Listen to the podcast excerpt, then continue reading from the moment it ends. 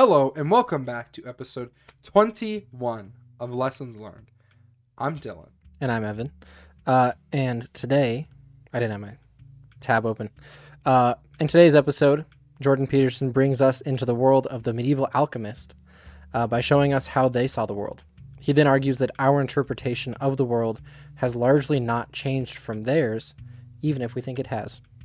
And we're already off to uh Evan doesn't have tabs open start.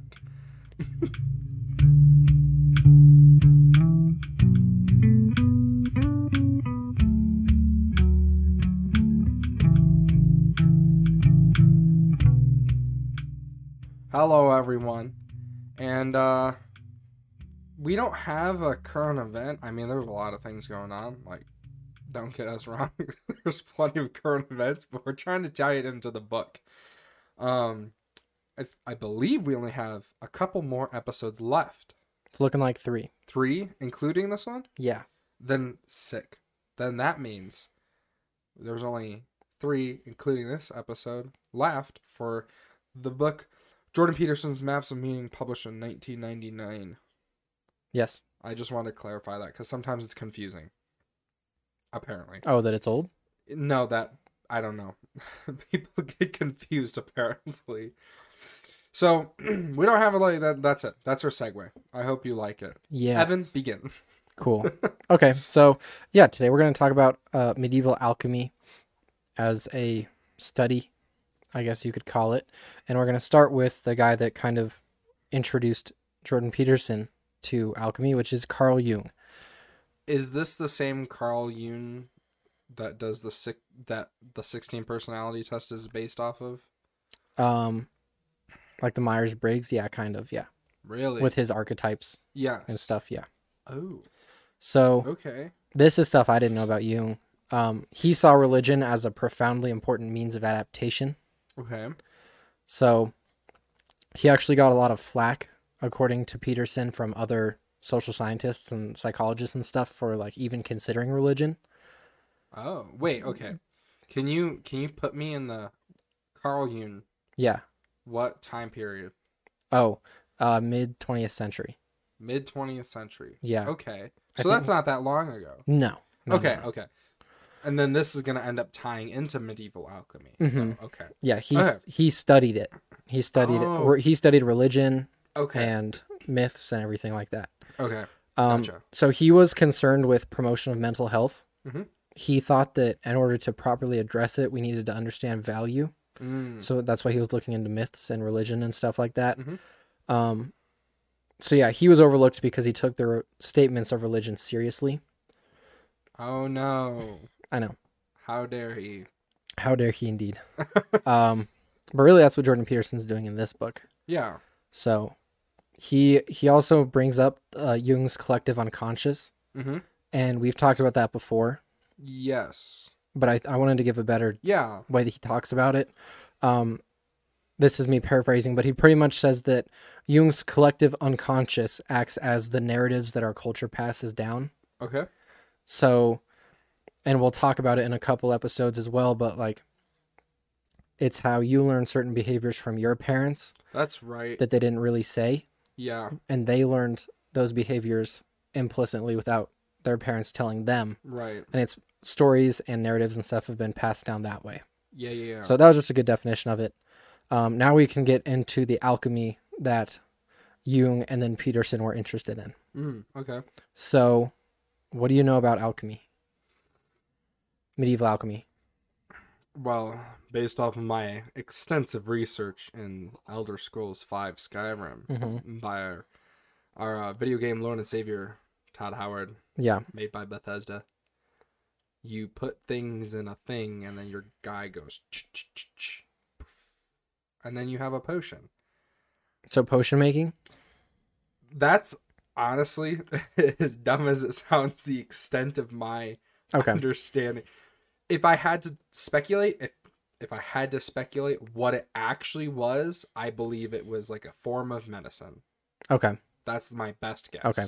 That's not too far off. Okay.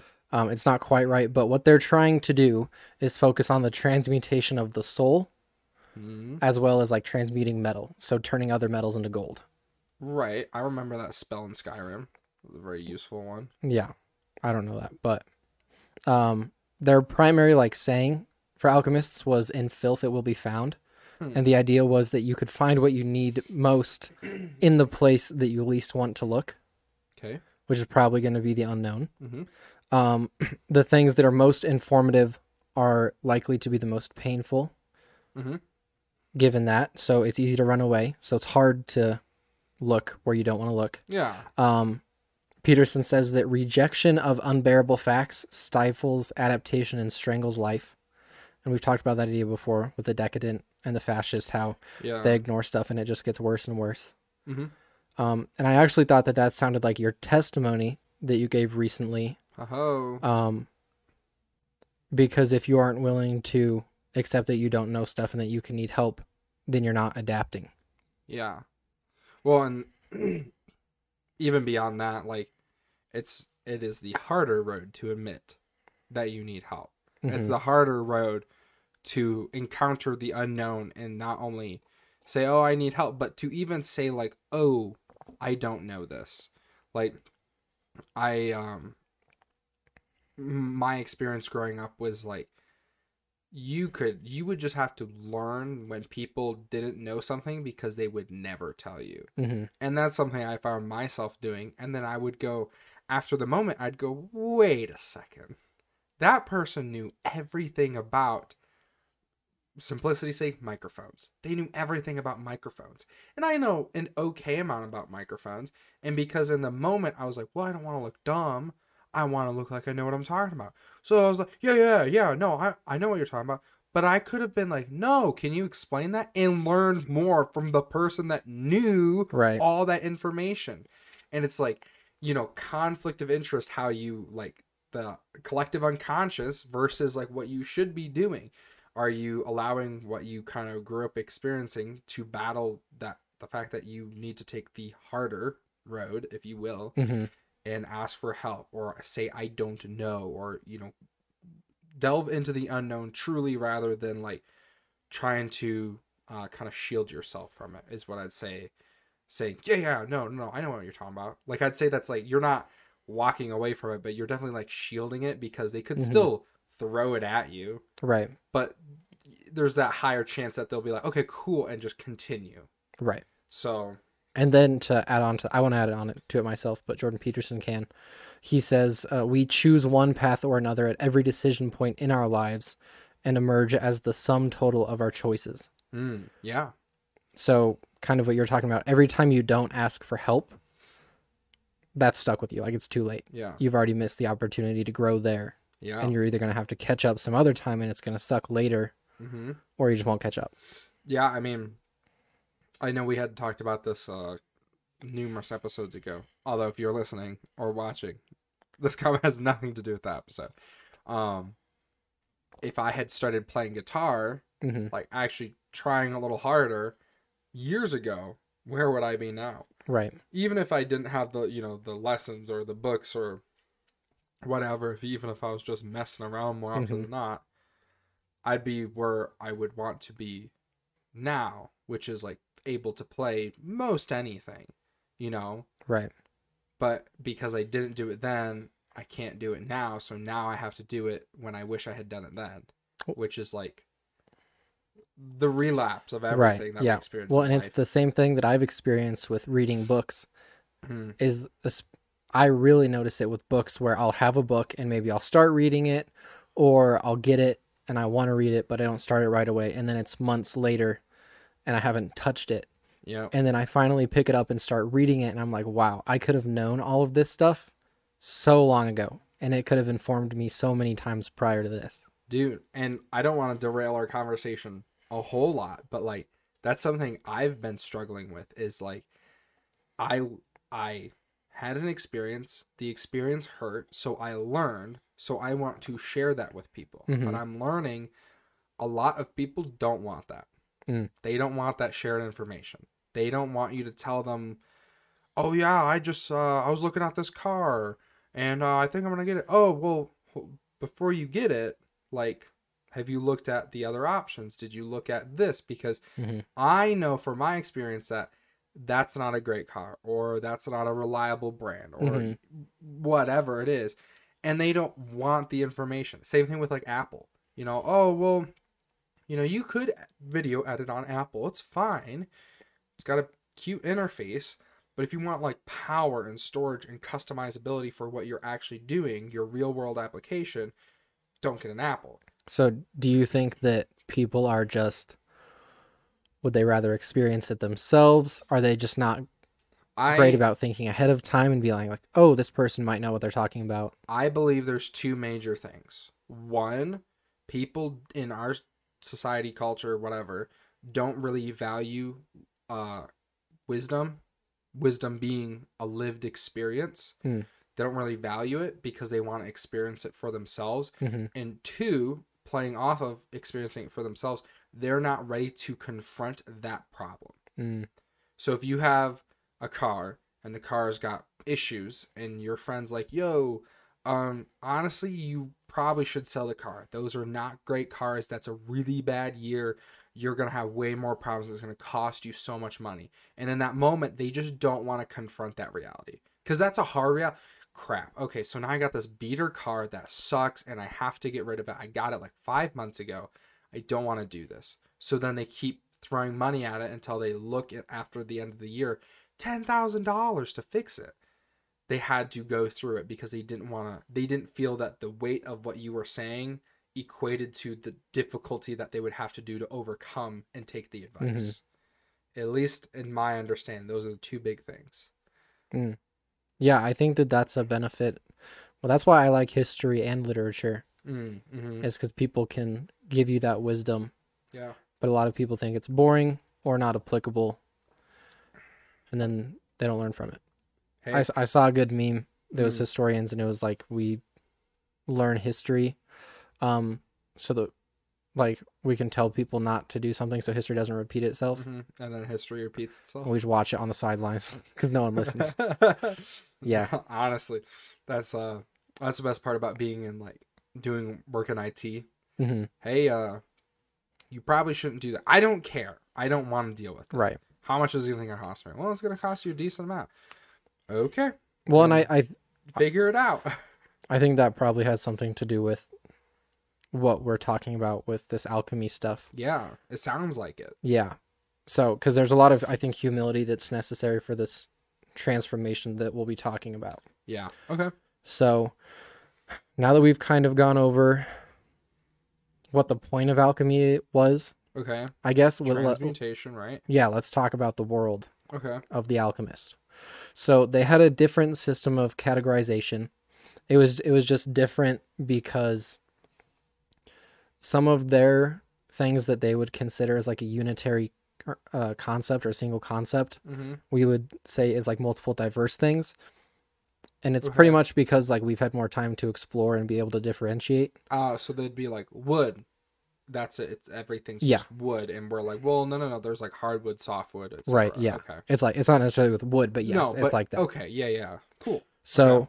the first main category that's important is matter. Mm-hmm. matter is the stuff it's the physical world and it's also the stuff of which experience is made Okay. so it's both physical and it's kind of like how we think of information Oh, so it's it's the things we can learn pretty much interesting way to define a lot of things. yep they're more broad categories than uh, what we are used okay. to Okay, So and i would if you want to quote to yeah. explain it further. Uh, the primary or the primal elements of alchemy was something embedded and implicit or embedded or implicit in the world, something often hidden that could emerge unexpectedly. Uh, this unexpected emergence can be regarded as the capacity of the object to transcend its categorical representation. So it could be a physical thing, Mhm. but it could also do something that you don't expect it to do. Um, like in the physical world when you're trying to learn about it. right. Um, like that's kind of what science is, is testing the physical world to learn more about it.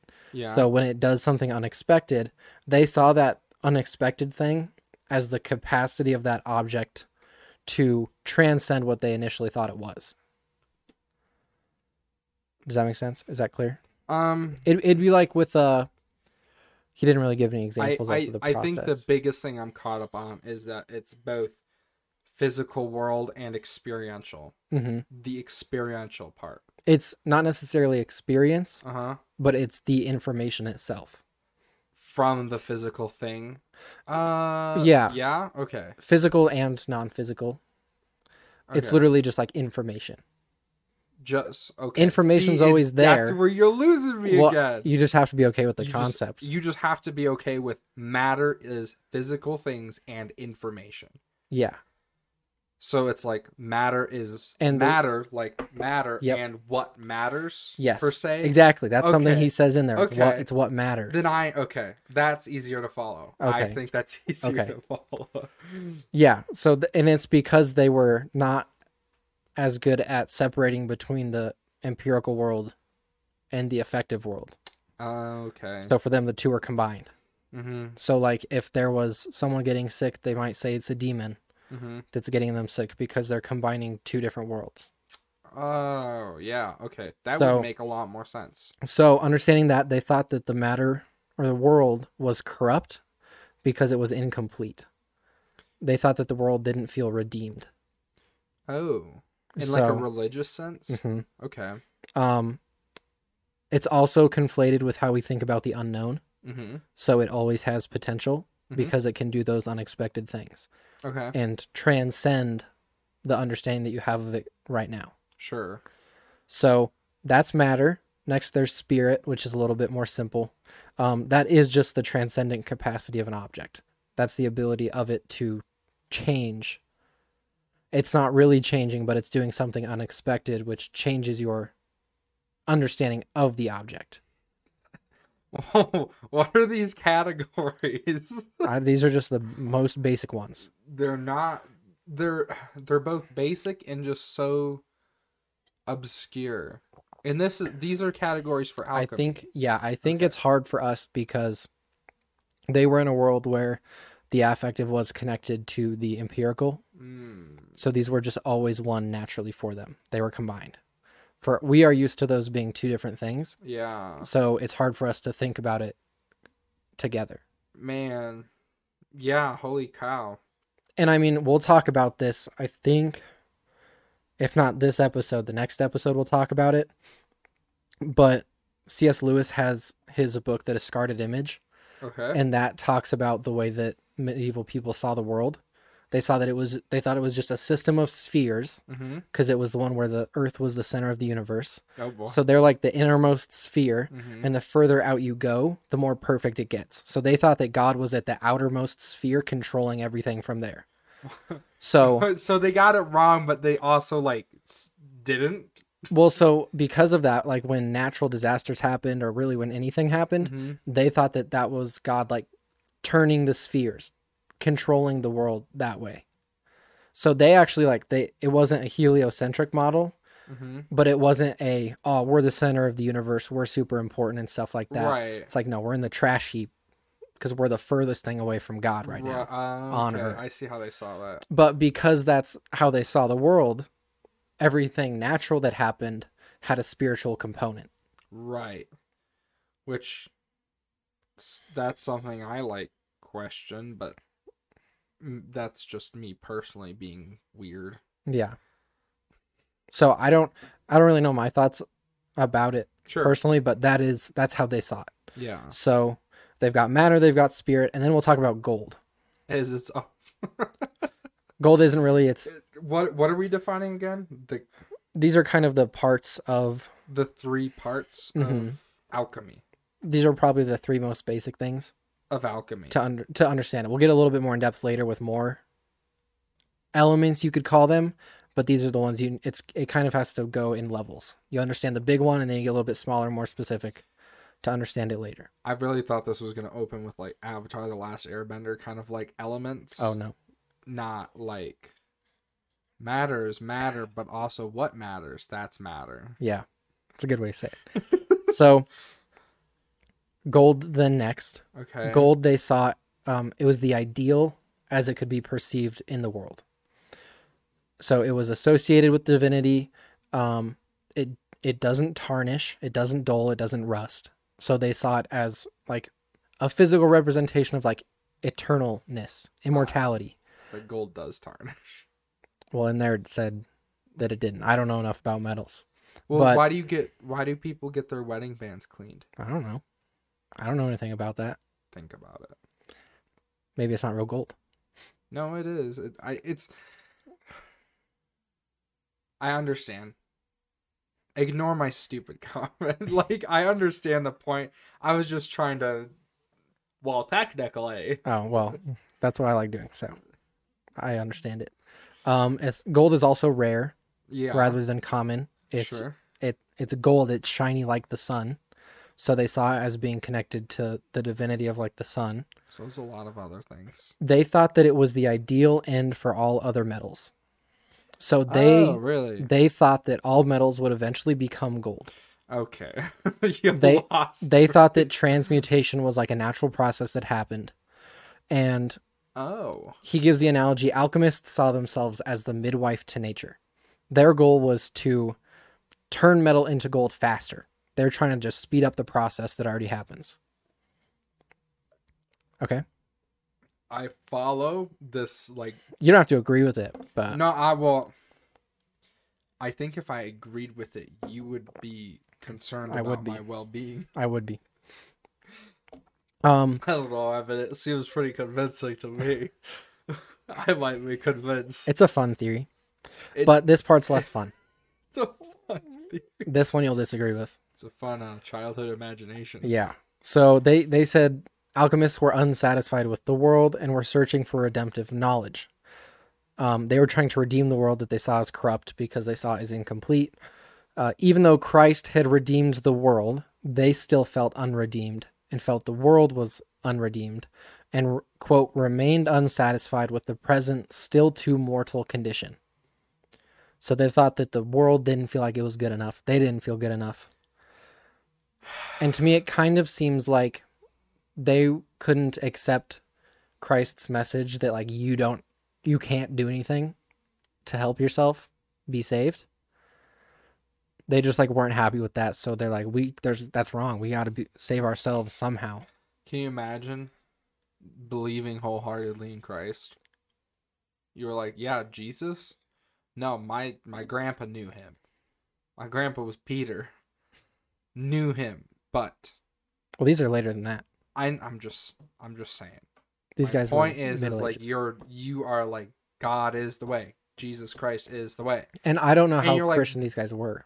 But you know, uh, I don't know if he got that last part right, where like he sacrificed himself Well, to and- us. Like ah, that might be a little bit wrong. I know he resurrected, but Well, and I think they have a weird way that they handled Jesus and Christianity. I know they challenged the church, and they get in trouble for it. Um, like a good flogging. but yeah, so they thought that to redeem or perfect nature, No, which was kind of their goal, oh boy. they man had to become perfect as well. So this is where Peterson says that they identified with the exploratory hero What? because they don't I thought about this, they don't have to be correct in their assumption, but what they're trying to do is they think that the present isn't good enough. So they're like going into the unknown to try and make the present better. right. They can be incorrect about what is better or not, right. but that does identify them with his his exploratory hero. See, and I feel like this goes back to something we were talking about a while ago when we were covering the exploratory hero. hmm And I was like, well, I feel like the problem is the exploratory hero isn't inherently good, they just are. And we Yeah. were kind of like wishy washy about where Peterson saw that. hmm But I feel like we have to say he sees it uh, just as we felt it had to be seen, which was it doesn't have to be good, but it's not always bad. It just is. Because there's no way Dr. Jordan B. Peterson agrees with transmutation. No, he doesn't have to agree with it to Right. think that it was an important step. No, right, but my point is is I feel like it helps us see better and see how he's defining the exploratory hero as it it just is. It's Oh. a neutral thing. It just is. It's not it's not what is good. Like you aren't good for being the exploratory hero. But he's you saying it is good. Well, no, no, no. he thinks like, it is good because we'll talk about. Actually, it's kind of the next point that this next major thing we'll talk about, but they're the ones that pushed us towards science as a field right, of trying to understand the world. right. Their basic assumption that you could learn from the material world Mm-hmm. is the foundation of modern science. Yeah, So he does think that what they did is good. They were wrong, yeah. but what they did was good. Right, and like I, that's I think that's the point I'm trying to crudely get to, which is like what they do in of itself isn't the good But they thought what he thought they were wrong, but what they were doing was good. resulted in a good coming from it. I think I see what you mean. You know, you know what I mean? Mm-hmm. Because like it isn't good to question the like like what we see today, like to question the structure of like the government to like its very core, like freedom of speech, But he right thought to bear arms like questioning that to such an extreme degree where you're like no this needs to be done. Like we need to get rid of these things. That isn't good but what goodness could come from it would be a result not the actual act But I think he would think that that is good, is questioning all of your base assumptions and reevaluating them, and assuming that maybe we don't have everything understood that we think we do. He does think that is good. i guess i just feel like it needs to be i feel like there needs to be a criteria in which it isn't like it doesn't overrun what is like existing as or sorry it, it Well, and he'll talk about the process later, where it's you, you kind of put all of your beliefs and assumptions, you suspend them for a 2nd Mhm, you go and look at the unknown, right and then you come back and then you combine the two. yeah So you're not completely getting rid of all of your assumptions. no but, but, you see- are you are putting them to the side. and that's what I feel like the problem is is today. I don't think people that are questioning things are putting their beliefs in suspension. hmm I think they're taking their beliefs die hard to the thing they're trying to change, explore, whatever you want to look at it, hmm thus not allowing them to make that connection, which is I think something we see among like political arguments, right? Whereas like you'll see the conservatives say like I understand what you're saying and they'll say like given X, Y, and Z, but when you look at it from this angle, it doesn't work anymore. And boom, the argument's over. hmm So I think that's something we see is the left isn't able to suspend what their belief is because if they were to do so, then I feel like, at least my understanding is, consequentially, they would have to come to the conclusion that their current belief that they're suspending is flawed. Mm. And and they can't. Yeah. I'm sure there's degrees of it. No, yeah, absolutely. I'm not saying this is for everyone. This is Yeah. it's just a general statement that works for I'd say most things. Mm-hmm. I'm sure everyone does it to some degree Oh yeah, with certain absolutely. topics and stuff. That's the collective unconscious, Yeah. I'd say. Well, we've already kind of gotten to why it matters today, Oh, but let's talk about why it matters today. oh, Um, okay. if you would like to rewind the video, then you can answer that question yourself. Yeah. so, I mean, do you want to give any sort of answer to that question? Why it The- matters today? Yeah. Anything that we haven't already said? Um, I guess the biggest thing that that really comes to mind in a specific example is the one where Michael Knowles is discussing with that um girl. She's a student at like a medical school. I believe it's Harvard. hmm but he she'll say something and then he questions it and she won't give him a real answer Uh, she just kind of gives him like the answer that you could only understand given these presumptions you know and then he's like wait wait wait now hold on you're assuming a lot of things. And she's like no like she can't not make those assumptions because then everything wouldn't work. Hmm like he's like she said birthing people. And he was like birthing people? You mean just women? No because da da da da da. And he's like right but how do you give birth? Like what do you need? And if you have the uterus what does that make you biologically? And she couldn't connect those dots because if she did then her entire argument her entire case would Mhm. just fall apart that's a specific example of many arguments and i know you know Yeah. you've seen them but to clarify Okay. I think that is an important way. Um, he really talks about the field of science because that's what he knows about. Mm, So yeah. I'm going to read a pretty long quote here. I think it's worth it though. So if you want to interrupt me at any point, if you have something to say, Holy cow. you can go for it. That is very long. You I'm gonna I'm gonna read along. You have this open, you cheater. Yeah, but I can't I can't follow you. But I'm gonna read along with this one, or else I'll get lost. Okay. Um, I don't think it's a complicated one, but Sure, that's what you say. It is difficult for moderns to realize why any of this might be relevant. Our psychology and psychiatry, our sciences of the mind, are devoted, at least in theory, to empirical evaluation and treatment of mental disorders. But this is mostly smoke and screen. We are aiming always at an ideal. We currently prefer to leave the nature of that ideal implicit because that helps us sidestep any number of issues that would immediately become overwhelming of over- overwhelming difficulty if they were clearly comprehended. What do you think of that so far? You changed some of the words. I did. It's as if they were clearly apprehended, What did I say? comprehended. Oh, it is a synonym. It is. Yeah. To apprehend something is to like grab it or gather it. It is, isn't? Oh my gosh. I worry about myself sometimes. um, it still was hard to follow. I'm gonna be completely honest with you. I get what he's saying. Like I'm following it thus far. He's just. It's kind of like i am I'm gonna explain it so you can correct me where I'm wrong, but he's just re-explaining what we discussed about like our minds and how we think about things are a certain way and to kind of put ourselves in a different mindset to understand the science that they're talking about is like very like grinding gears. Well, and specifically what he's saying here is that we act like we're talking about empirical science. Okay. Really, we're talking about an ideal. Oh. They're like scientists, psychiatrists, and psychologists are not avoiding having some sort of ideal man. So I'll keep going and that'll become more clear. Okay. So we define health as that state consisting of an absence of diseases or disorders and leave it at that.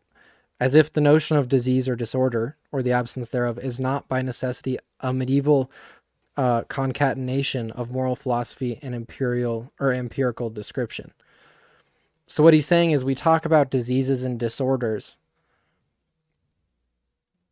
and act like we didn't get them from medieval times and this medieval alchemist worldview. We try to act like it's a. Oh, that we didn't like progress from that viewpoint. He's saying at a fundamental level, no. But Right. we act like we did. No, yeah. I mean, we act like we didn't come like we act like we didn't come from or that we sorry, I'm like words are hard tonight. We act like we aren't living in a country that came from people who left a tyrannical ruling country and wanted to stop that.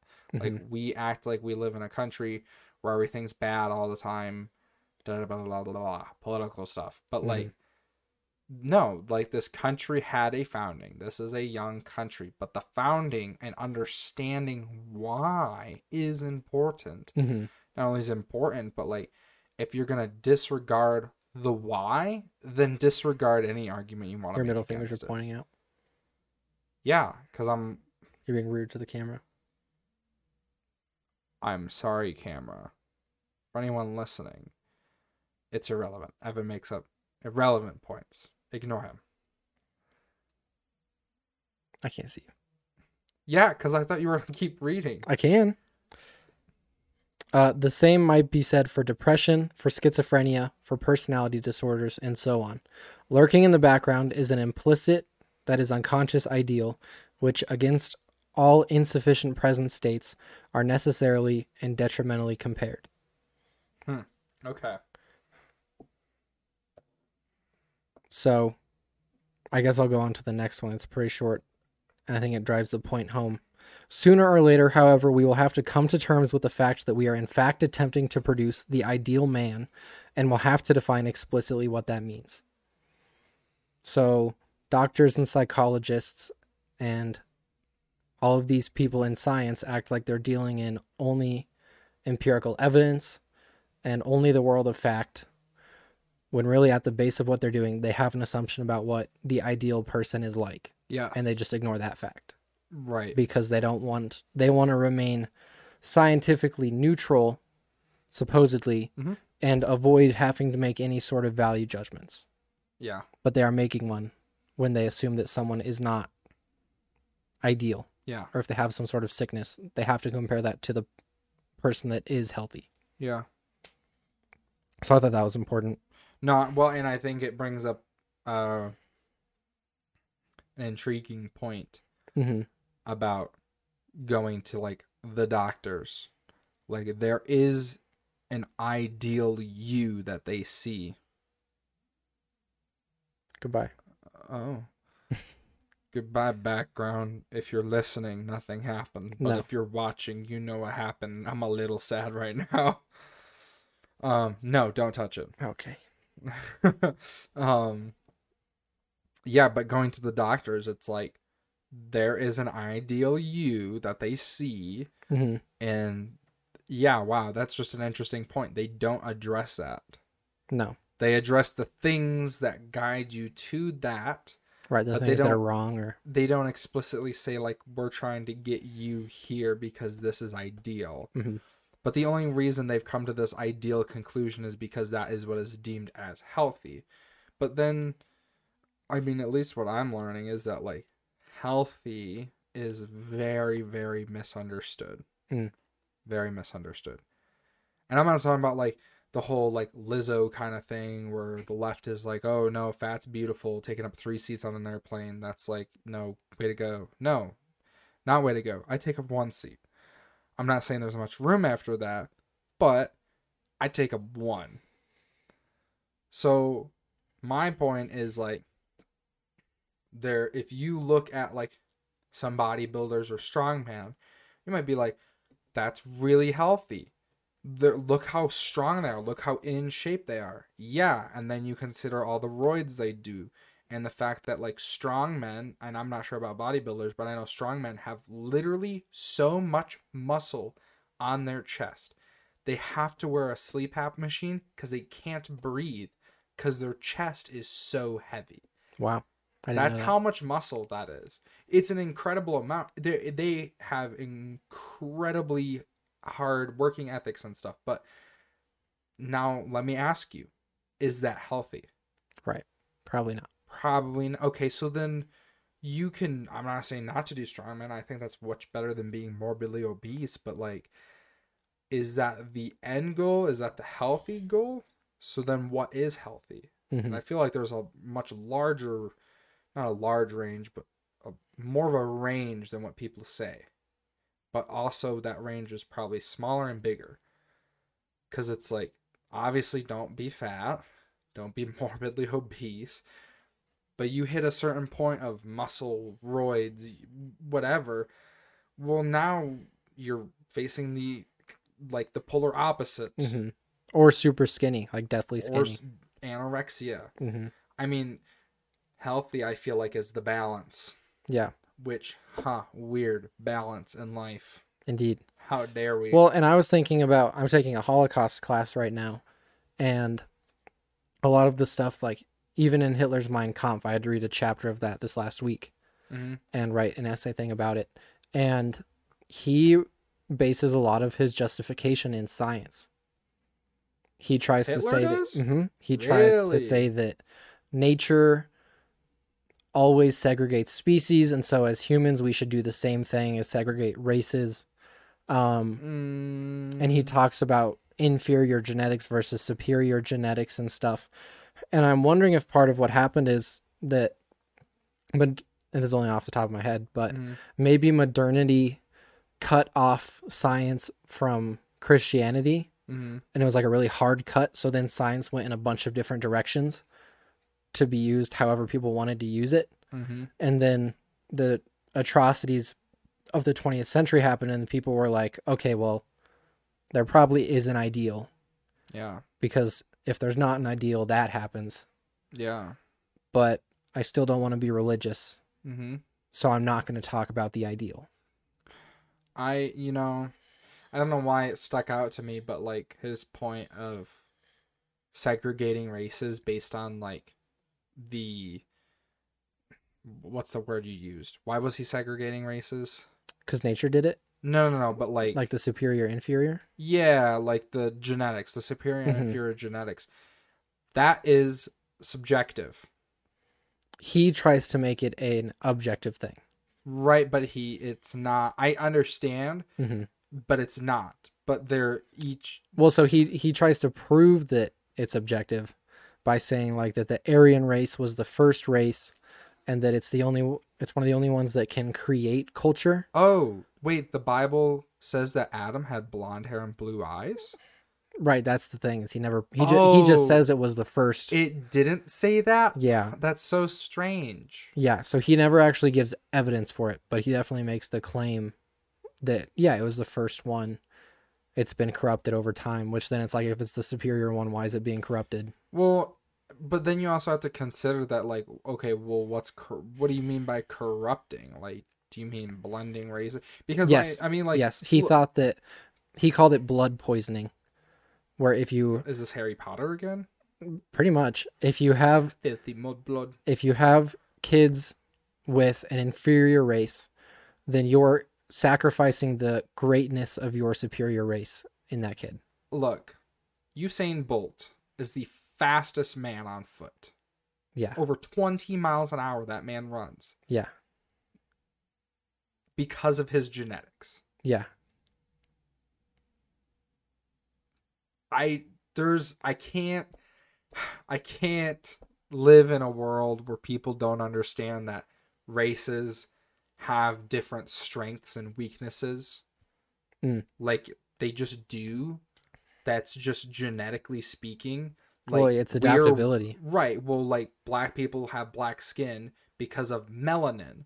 Because they in Africa there is sun and a lot of it, and we have white skin because we didn't face that thing right. and because of geography and climates and all this stuff we our bodies adapted and shifted we're still humans we're still people that's why we look and talk and sound and that's why we have these all these same things but that's the adaptive versus um evolution thing hmm doy but like yeah different races have different strong suits hmm they just do But that doesn't make one better than the other. No, because with a strong suit, To be very clear. comes a weakness. To be very clear, no race is better than another. No, that's not how that works.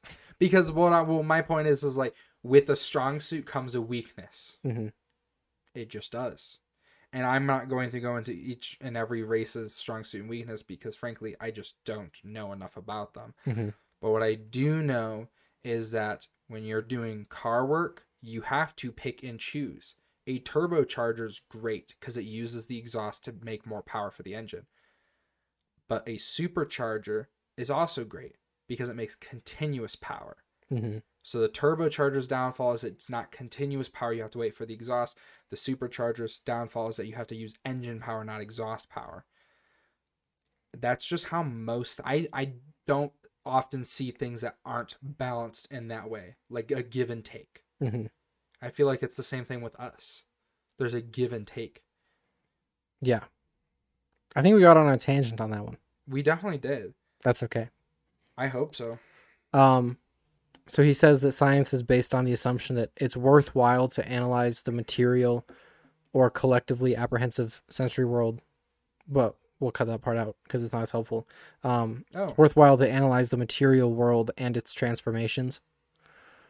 And Mhm. that assumption was come up with by the alchemists. Okay. So that's just setting the stage for how important these guys are. Okay. is well it's kind of like what he talks about at the beginning of the book how we can't avoid making value judgments Mm-hmm. scientists today are following this value judgment that alchemists made back in the middle ages Ooh. It's kind of like the classroom thing in World War One. which thing Classrooms and standardized tests were invented during World War One, and have not changed. yeah And thus the pro- many, many, many problems in our education system. yeah exactly things don't change as much as we think they do Ironic. Um, so next he talks about the lapis philosophorum, or the philosopher's stone. So this is kind of a weird thing. You're lying. No, that's where it came from. The philosopher's stone. Yeah. The sorcerer's stone. Yeah, That's where it came from. yeah. Okay. Uh, it was a substance that could transform metals, as well as could quote confer upon its bearer complete knowledge, immortal life, and impeccable mental and physical health. I was gonna ask if this was a real thing, but then you read the quote and I realized that this was not a real stone at all. No. No, but it's something that they searched for. It, but so they believed it was a real stone. They it wasn't thought- just an idea. They thought that there could be some material that would be able to transform the world or redeem the world Oh, wow. and redeem themselves. hmm, that's not how that works. That's what. So that was like- for. That was kind of their quest, because they thought it that finding that would help them transmute everything into gold. like Monty Python and the Holy Grail. Yeah. Yeah. Okay. Yeah. Wow. That's silly. Yes. Uh, but it's an important idea because what he says is the alchemical fantasy provided the motive power for the empirical endeavor or science. Mhm. It provided the motive for being scientific, just as the dream of Judeo Christianity provided motive power for the civilization of the West, Really? which I think is a really important point. Is you and I both know how foundational Christianity was to the ideas of the West and the structure of the West. Yeah. He's saying that alchemy is as important to science. Hmm. I mean, I I can't say inherently for any reason that he's wrong, especially given that they're still using those ideas today. Right. Yeah, he's saying that that's where it started. Yeah. Wow. Interesting. Huh. Haven't moved very far. I felt like this was just a good lesson today. Yeah. Good chat. Yeah, so that's all I have. Any last thoughts about any of that? Um. Well, alchemy is weird. It is weird, but it's important. I don't understand. I like it. I think it's fun. Oh, I think it's very cool. I just I say I don't understand because so why in video games do we like make potions and stuff and they say Call that's alchemy? alchemy? I'm sure they did some of that stuff. There was a lot of like trying to figure out what different materials did and stuff. Mm-hmm. Oh, one of the things that they did that he talks about in the book is they would experiment with like dissolving substances and that kind of thing. And I think there was this one thing where they would do something with sulfur that it would release the nox- nauseous gas Oh. and like kill people Oh. because it was poisonous. Um, and they ascribed to that a demon. They thought that that sulfur brought demons because that's the not being able to separate the empirical from the affective. yeah, So that's that's a that's a good one. Yeah. But- hey, you want to smell this? Sure. Oh, demon. must be a demon in there. Yeah. Oh, I can summon my own. Get your pocket demon here today. Come on, ladies and gentlemen. You can. Well, get a I'm sure if you- demon. I mean, if you put yourself in their mind, like you don't know anything about chemistry or whatever, Okay. and I know nothing about chemistry. That's a lot of unlearning, but okay. this rock Rock. or material that someone has Yes. starts to dissolve, Okay. and then you smell something weird, and then you just die. oh, well, it, it must be poisonous. Much like a snake. But it's in the air; you can't see it. Oh, I... And? So it's in the air; it's invisible. It's probably a demon. But if it okay, if no, no, no, no, no, no, no, no, no, no, no, no, no, no, no, no, because if a snake bites you and you die, hmm you didn't see the venom. You probably But you know that the snake did it to you. probably barely saw that you got bit because they're so quick, I mean, you still see the snake bites you when it bites you, though. right? Sure, if you're paying attention. Like in Genesis, he makes the analogy, or he s- turns Satan into a snake. Yeah. Okay. Er, There's been snakes the whole time. er. Hang on. Uh huh. So you're telling me I put a rock and the thing in it, and I said sniff this, and my friend went and died, and I was like, oh, if you rock demon, Yeah, because no just a rock. correlation with the inhalation of Well, it's like it, this is before they had germ theory and stuff. but it's not about uh, Like they, this was this was also. I'm in a losing position. I know I'm in a losing position because I'm not them. I But- well, the other issue is- argument at all. The other issue is that this was back in the time when they had the four humors. The what? This was their medical theory was that there was four humors. I'll look it up. He's gonna look it up. In the meantime, he's So I can listen up. for you. I'm gonna make my point a little stronger. Well, hold So on, I you're- found it. Oh, So there was the. Oh, I lost it. Okay, there was blood. mm-hmm. There was yellow bile. Okay. There was black bile, Uh huh. and there was phlegm. Okay.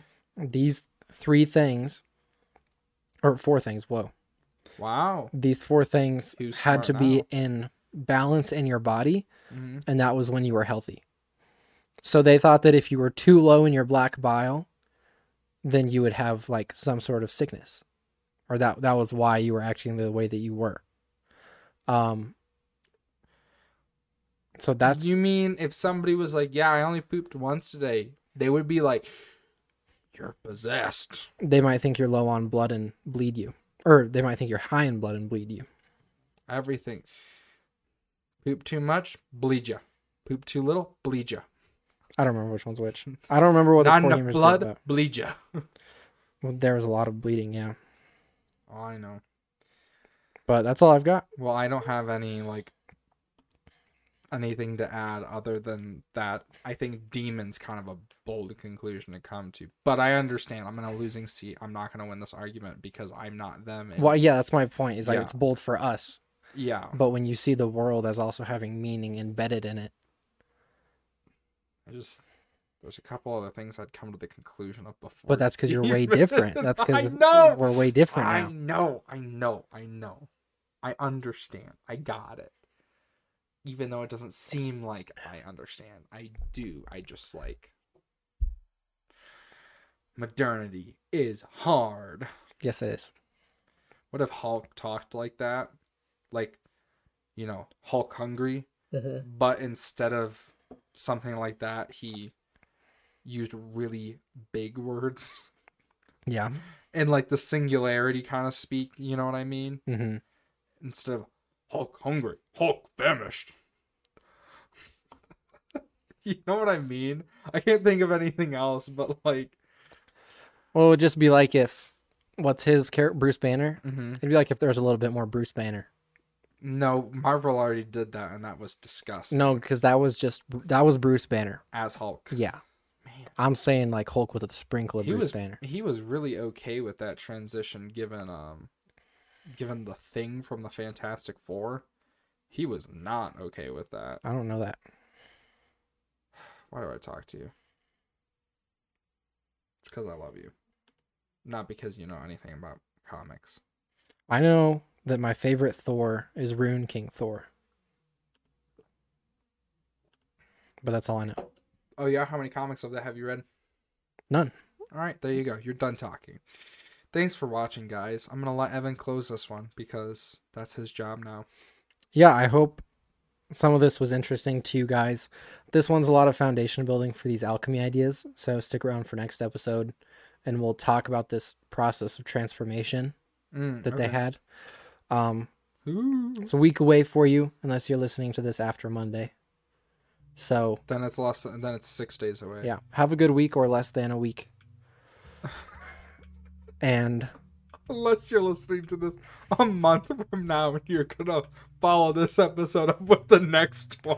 yeah, that too. So, all right, guys, thanks for sticking around this long. We will let you know in the coming episodes what our next book will be. Yeah. Um, and we will see you next week. Goodbye. okay. Bye.